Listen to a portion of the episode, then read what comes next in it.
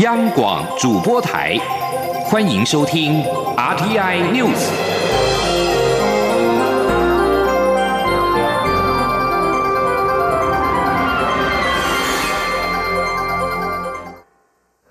各位好，我是主播王玉伟，欢迎收听这节央广主播台提供给您的 RTI News。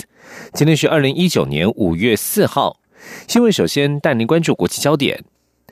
美国白宫表示，美国总统川普与俄罗斯总统普京在三号通电话，两位领袖讨论范围广泛的议题，包括了委内瑞拉局势在内。白宫新闻秘书桑德斯向记者表示，川普在谈话当中向普京表明，美国支持委内瑞拉人民。两人也谈到了贸易、北韩、乌克兰和裁减军备条约等议题。委内瑞拉反对派领袖瓜伊多致力于推翻总统马杜罗政权，并且获得美国支持。但是，马杜罗在俄罗斯与中国支持之下，近几周美俄关系紧张关系升高。美国国务卿蓬佩蓬佩奥本周稍早表示，马杜罗在飞机跑道已经准备好了一架飞机，以便逃往古巴，但是在俄罗斯劝说之下，打消念头。桑德斯表示，两位领袖在三号讨论情形良好。他描述谈话当中整体来说是相当的正面。而现在在委内瑞拉的局势方面，反对派领袖瓜伊多本周策划了军民起义反抗总统马杜洛，结果是以失败告终。尽管美国宣称不排除运用美军力量赶走马杜洛。但是专家分析，美国对于直接出兵打马杜罗的态度依然保守。除了忌惮俄罗斯支持之外，猝然扳倒马杜洛，委内瑞拉的内部恐怕将分崩离析。请您以下的专题报道。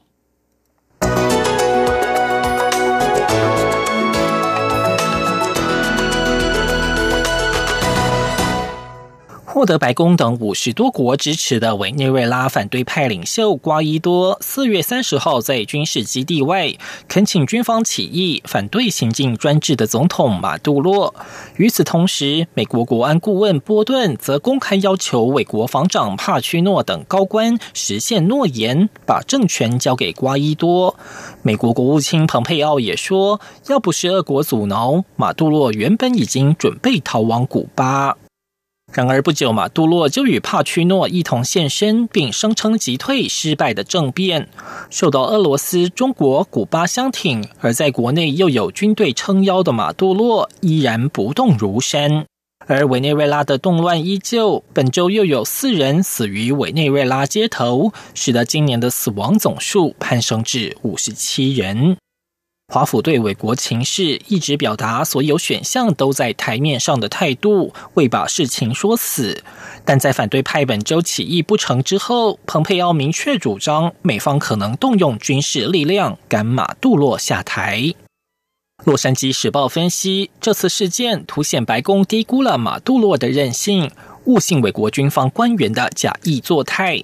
有官员还把这次起义比拟为一九六一年美国策划推翻古巴强人卡斯楚，但却失败的朱罗湾事件翻版。现在白宫正在仓促寻找方法，争取恢复形象。洛什指出，目前美国南方司令部已经替白宫提供多种军事行动选项，包括在美国外海部署战舰，或者是发动演习，出动军方输送人道援助进入委内瑞拉。以及跟委内瑞拉邻国加强军事联系等等。不过，洛什引述官员分析，除了上述施压马杜洛的措施，美国军官并不倾向直接出兵攻打马杜洛。目前也没有迹象显示，川普希望借由作战支持瓜伊多。落实《华盛顿邮报》与法新社指出，若美军真的直接出兵，不消几个钟头，委内瑞拉空军就会大败。但把委内瑞拉视为威胁的美国人并不多，出兵委国在国内的支持度不高，而且委国境内还有遏制的军事装备以及古巴和俄国军事顾问，美国不太可能全面进攻。至于委内瑞拉国内，虽然有部分街头抗议人士希望看到美军进入，但根据华油，反对派高层大致上仍反对美国直接军事干预。毕竟，美军攻入将破坏瓜伊多自称是草根领袖的形象，并坐实马杜洛指控瓜伊多是美国傀儡的说法。反对派高层现在希望的是继续与欧美和拉美国家联手施压马杜洛，并想办法扩大动员社群媒体与网络难以触及的穷人。半岛电视台网站则引用拉美议题专家瓦拉达瑞斯与摩尔菲尼评论：过去二十年来，委内瑞拉在马杜洛的导师查韦兹与马杜洛的统治之下，政府职位沦为当局分封亲信的礼物。军事指挥官也获得矿场控制权等不少好处。据传，军方甚至涉入非法挖矿、贩毒与贩运燃料等不法活动，谋取暴利。马杜罗当局对这些都睁一只眼闭一只眼。而除了马杜洛，可能也不会有政府对军方行径如此宽容。这或许就是委内瑞拉面临医药、食物、电力严重短缺，超过三百万人出国另觅生路的危机中，军方依然力挺马杜洛的重要原因。换言之，马杜洛背后藏有紧密的贪腐利益结构。美国若真的出兵把马杜洛赶下台，军方也不太可能一举归顺亲美的瓜伊多，反而可能分裂成多个势力，甚至取得俄国武器与后勤支援，占地为王。专家分析，届时委内瑞拉恐怕将成为另一个在美军入侵之后分崩离析的阿富汗，对委内瑞拉要顺利过渡到民主，将是更加的不利。以上专题是由编译杨昭燕编辑播报，谢谢收听。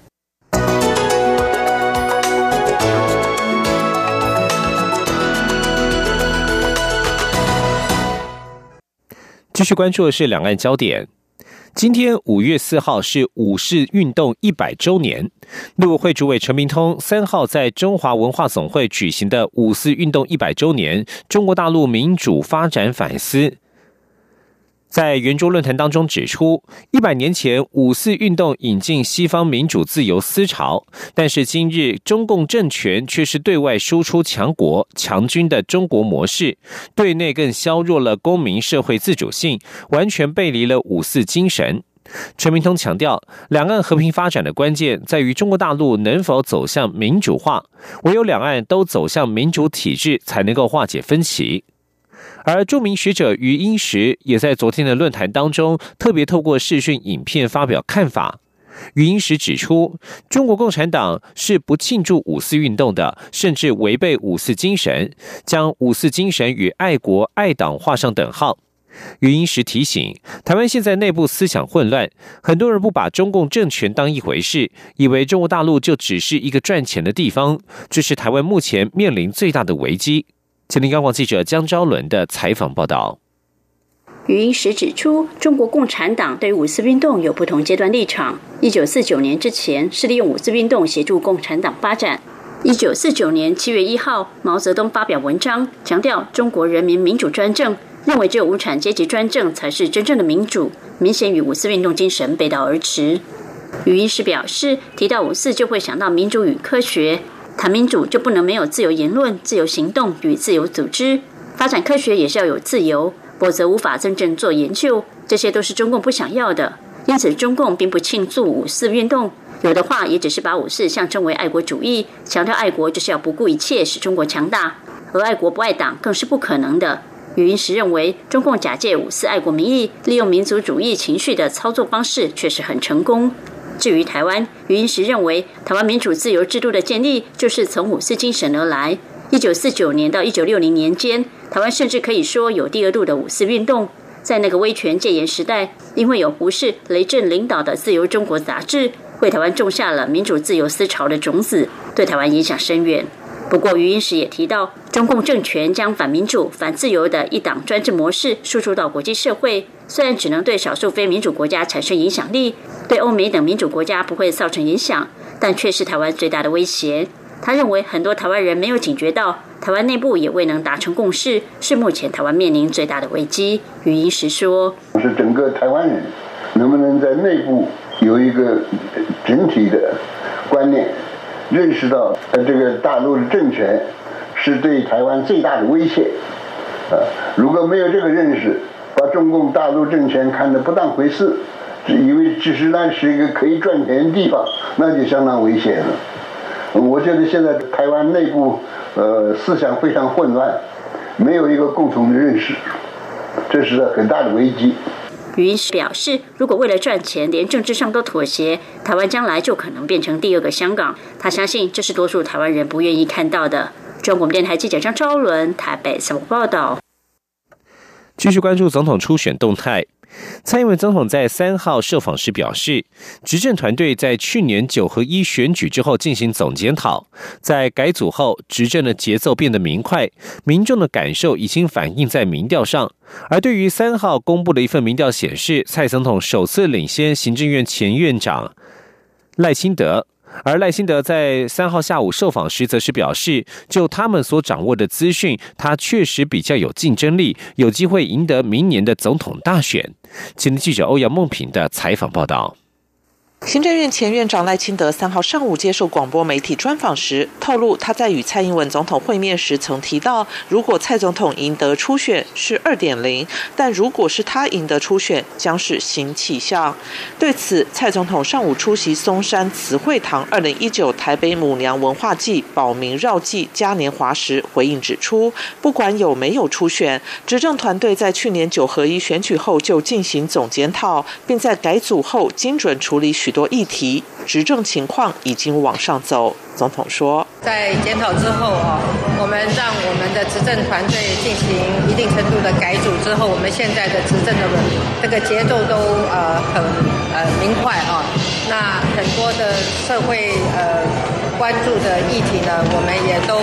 很呃精准的去处理哦。那么，所以整体的执政的情况呃是在持续的往上走哦。那人民也感受到了，也反映在相关的民调上。赖清德下午受访时被问到，蔡总统说执政节奏在改组后变得明快，是否暗示他担任阁魁时不够快？赖清德认为不必负面解读，他并以接力赛为例，表示一棒接一棒，当然会比一个人跑来得快，这也是他参选的原因。他说：“好，我们必须要知道，就是说在赛跑方面，啊，本来一个人独自跑四百公尺。”本来就不会比四个人跑四百公尺要来得快嘛，啊，这个是很清楚的啊，这也是为什么我这次出来参选，是希望接棒承担台湾责任的原因。对于三号两个不同单位公布的两份民调，在与国民党对比式民调中，一份显示赖清德较有胜算，另一份则是蔡总统首次领先赖清德。对此，赖清德说：“根据基层所接受到的以及他们掌握的资讯，在未来的竞争上，他的确相对较有竞争力，有机会赢得明年的总统大选。”中央广播电台记者欧阳梦平在台北采访报道。而在国民党方面，针对国民党内总统初选，帮高雄市长韩国瑜草拟五点声明的前立委孙大千二号表示，韩国瑜参选的态度模糊，是为了牵制台北市长柯文哲。对此，韩国瑜三号表示，高度尊重孙大千的解释。前天记者刘品熙的采访报道。高雄市长韩国瑜日前针对党内总统初选发表五点声明，帮忙拟稿的国民党前立委孙大千二号在政论节目中透露，韩国瑜对于参选态度保持模糊，是为了牵制台北市长柯文哲，为国民党争取时间与空间。对此，韩国瑜三号受访时表示，声明内容由孙大千执笔，但其中很大一部分当然包括他的意见，他对于孙大千的解释高度尊重。他说：“其实，在草拟这个五点声明的时候，就有几个人，最后要请孙大千帮忙来执笔。那这里面呢，当然也有我很大的一部分的意见。大家经过讨论，那孙大千委员也非常的热心。那大概就是这样的，最后把这五点声明给它草拟出来。其实有有很大一部分，也是表述我们心里面的一些想法。那至于孙大千委员的他的解释，我是。”高度尊重。面对党内初选，立委王金平三号出席活动时被问及，目前有意参选者都接受全民调，只有他支持三七制。对此，王金平说，中常会之前通过的就是三七制，在初选办法还没出炉前，任何建议都可以提供给党中央参考。他希望能够尊重党员的权利，至于党中央要怎么做，他也没有办法。对于有党员认为坚持三七制会撕裂国民党、保送民进党，王金平认为这样的看法太粗浅，充满情绪性。他说：“这个看法太粗浅了嘛，哦，而且太有情绪性的嘛，应该理性的，啊，这个哈，要平静的去分析事情嘛，怎么这样子就就会把政权弄丢了？没有这回事了。此外，针对四号将登场的无助会，朱立伦三号受访时重申，国民党在二零二零总统大选一定要推出最强的人选，党内要比好不比烂，建立民主的典范。这些话他都公开讲过了，与党主席吴敦义会面时就是聊聊。央广记者刘聘熙在台北的采访报道。这里是中央广播电台。台湾之音，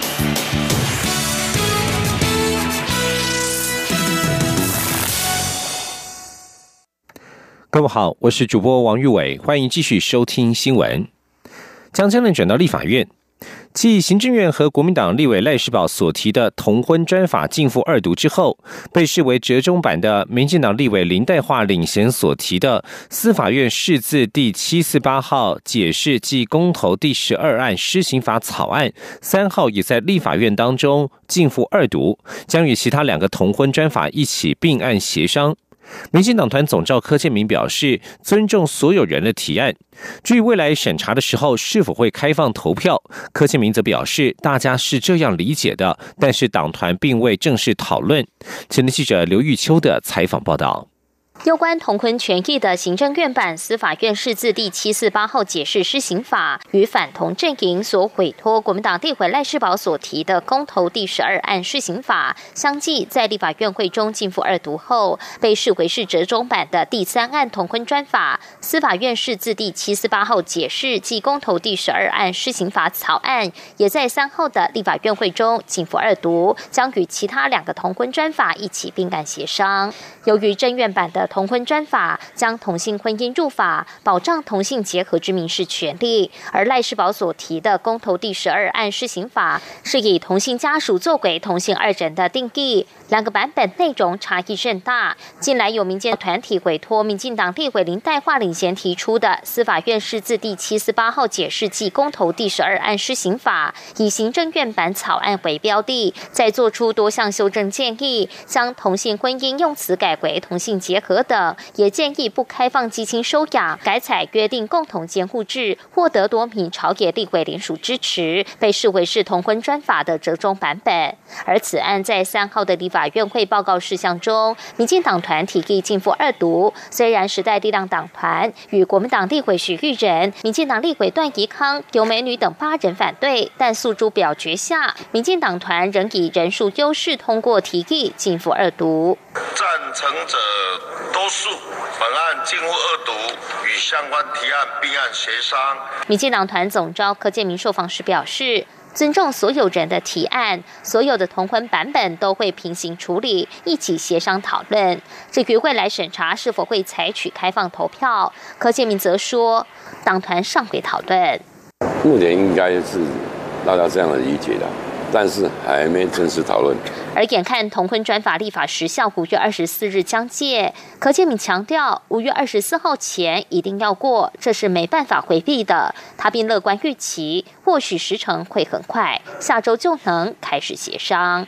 中央广播电台记者刘秋采访报道。继续关注的是劳工的权益。劳动部法规会在三号审查最低工资法草案及高薪主管纳为责任制，但是碍于时间关系，并没有审查完毕。不过，根据开会资料，劳动部原先预告的月薪新台币二十万元的高薪主管纳入责任制，降为月薪十五万，影响的人数增加到约三点八万人，最快下周五审查通过。前天记者杨文军的采访报道。劳动部一月初时曾预告，月薪达新台币二十万元以上监督管理人员纳为劳基法第八十四条之一，俗称责任制的指定适用工作者。劳动部在搜集各界意见后，三号送入法规会审查。不过，根据开会资料，劳动部原先预告的月薪新台币二十万的高薪主管纳责任制降为月薪十五万。劳动部劳动条件司司长谢倩倩指出，月薪十五万是考量各界意见后才调降，不是年薪除以十二个月，而是每月经常性薪资，且必须是担任管理人员才适用。加上劳退提拨的最高级距就是十五万，也适合作为后续调查的依据。他说：“大家认为你既然高薪，他会用高薪来聘请你担任主管人员，你一定有办法去跟他。”跟资方去谈，才会有相关的议价，去谈的空间，去谈说我的工作时间要怎么规划。是希望给这样的人有工弹性而已。谢倩倩强调，之前月薪二十万时，影响人数约一万三千五百五十四人，调降为十五万后，影响人数约三万八千人。但由于法规会尚未审查完毕，最快要到下周五才会审查通过。中央广播电台记者杨文君台北采访报道。接着则是与民众的荷包有关。根据财政资讯中心统计，从五月一号到三号下午五点，综合所得税网络申报件数已经达到四十八万多件，比去年同期多出约两成。报税的早鸟族明显增加。而今明两天是报税月的第一个周末，相关单位将持续备战，维持报税系统顺畅。根据财资中心统计，目前为止网络申报件数多达四十八万两千九百九十七件，比去年同期三十九万九千六百七十九件增加了约百分之二十点八。推测可能是因为今年报税有不少的减税红包可以适用，加上税制变化多，影响民众提早申报，以尽早知道税额的变化。根据财资中心的观察，目前使用网络申报的民众最多还是以自然人凭证登入，约十九点六万户，占比百分之四十点五。另外一方面，今年五月的线上申报系统扩展到连 Windows、Linux 系统都可以使用，再加上原本就适用的 Mac 系统，等于跨系统全面适用。财资中心统计，今年五月一号报税首日，线上报税系统申报的件数共有五点二万多件。进入周末假期，预估使用申报件数会再增加。关注司法焦点，法务部矫正署三号核准前总统陈水扁第十八次的保外就医展延申请，期限到今年的八月四号。台中监狱表示，陈水扁仍需遵守相关规定，若有重大违规，仍可报请废止保外就医许可。陈水扁第十七次的保外就医展延期限到五月四号为止。医疗小医疗小组在上个月依照规定向台中监狱提出第十八次的保外就医展延，并且应提供两家医学中心的诊断报告，中间依据平时的访视记录与诊断报告进行审核。台中监狱三号表示，综合整理近三个月的访视成果，以及二零一九年二月到四月高雄长庚纪念医院的诊断证明书、病情评估表，以及二零一九年四月台北马街医院的诊断证明书等等，审查认为陈水扁的病况并未明显改善，仍符合在监不能为适当之医治的状态。至于关心文教议题。今年是建教合作制度施行满五十年，建教与实习生权益连线团体三十在三号举行记者会指出，目前建教生的权益保障虽有提升，但仍然面临流产率不高、见习职业类别失衡等问题，呼吁执政党及各党总统候选人积极解决台湾技职教育面临的巨大技能落差。前天记者央广记者郑林的采访报道。促成建教专法立法之一的建教生权益促进联盟，三日正式改组为建教与实习生权益连线，扩大关注海内外校外实习生、新南向侨生专班外籍生及建教生等共近三十万学生公权益。台湾少年权益与福利促进联盟秘书长叶大华指出，表态参选总统的红海集团董事长郭台铭喊话要为青年打造有希望的未来，呼吁他及其他候选人都能提出具体意见，保障青年劳动权。意。叶大华也提及，现行建教合作制度的职业类别结构明显失衡，集中在违法比例最高的餐饮业及美容媒体业，导致职业教育品质无法确保，学生无法稳定发展职涯，甚至出现学用落差。呼吁教育部重新检讨建教制度。从他们的毕业的一个调查的现象，我们发现到说，有将近四成是呃会继续升学，好，他也在拼升学，有将近四成才会投入就业市场。那另外就是有将近一成五，好，他落入在所谓的双失的处境，也没有升学，也没有就业。那留场率基本上来讲也偏低，大概不到三成。另外，针对近年大专院校海内外实习乱象频传，教育部去年研议定定的专科以上学校校外实习教育法草案，目前却只闻楼梯响。见习联期盼尽快定定专法，保障数万海内外实习生权益，别让台湾沦为为奴工之岛的恶名。央广记者郑玲采访报道。关心财经消息。中经院日前发布四月份制造业采购经理人指数 PMI，是二零一八年十一月以来首次转成扩张。对于景气复苏与否，工商协进会全国中小企业总会三号表示，目前尚未有此感受，而且正值美中贸易协商的尾声，还有明年总统大选将至，影响景气的不确定因素人多，企业对于未来前景仍是观望保守以对。请听央广记者谢嘉欣的采访报道。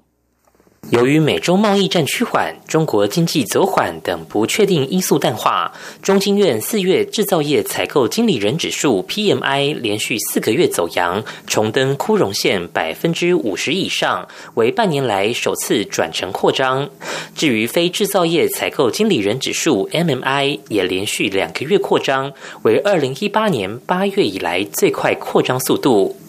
尽管数据表现不错，不过工商团体多对当前景气持保守态度。工商协进会理事长林柏峰、全国中小企业总会理事长李玉佳三号皆指出，目前尚未感受到景气有明显复苏的迹象，影响景气的不确定因素还是很多。例如正在收尾的美洲贸易协商就是其中之一。林柏峰说：“说会看好是乐观的一点，但现在看来也不一定不好。但是现在哈，会之数太多，中美的贸易的关系对台湾影响。”蛮大的，我想没那么容易。李玉佳也提到，虽然目前政府积极拼经济，不过各国景气缓步发展，加上国内二零二零总统大选将至，都让中小企业多成观望，裹足不前。他说：“我的感觉是，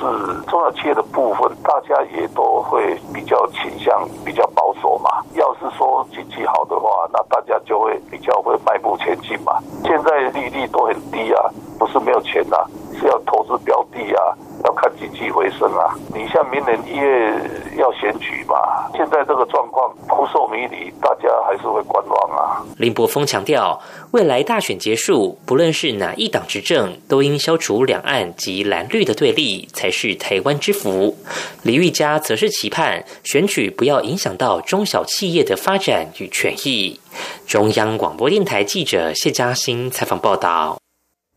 继续关心国际消息，美国总统川普面对二零二零竞选连任挑战之际，美国在三号公布了就业报告，相当亮丽，证实这个全球最大经济体的体质强健。美国政府数据显示，服务业持续表现相当强劲，整体的失业率降至百分之三点六，是一九六九年以来最低水准。今年第二季开展之初，美国雇主增聘了建筑、健康照护、电脑系统设计、行政支援和其他服务产业的劳工，导致四月份新增就业人数达到二十六万三千人。美国劳工部的这项数据远高于经济专家的预测。尽管劳工薪资成长减缓，但是仍然持续攀升。美国四月劳工时薪年增百分之三点二，连续九个月时薪年增率超过百分之三，再度超越通货膨胀的速度。报告公布之后，美国副总统彭斯接受 CNBC 访问时，将此归因于总统川普的减税和松绑监管等经济效益。长颈鹿的数量在近十年来大幅减少，美国正在考虑对长颈鹿加强保护，避免长颈鹿走向灭绝。美国 CNN 报道，美国鱼类及野生动物管理局在上周宣布，将就是否依据濒临绝种保护法，将长颈鹿列入濒危及受威胁动物进行深入的检讨。一群保育团体在二零一七年四月提出保护长颈鹿的请愿书，表示长颈鹿在所有或大半栖息地面临灭绝的威胁。而根据国际自然保育联盟在二零一六年的濒危物种红色名单当中，将长颈鹿列为脆弱，并表示过去三十年以来，长颈鹿的数量大减，达到百分之四十。以上新闻由王玉伟编辑播报，这里是中央广播电台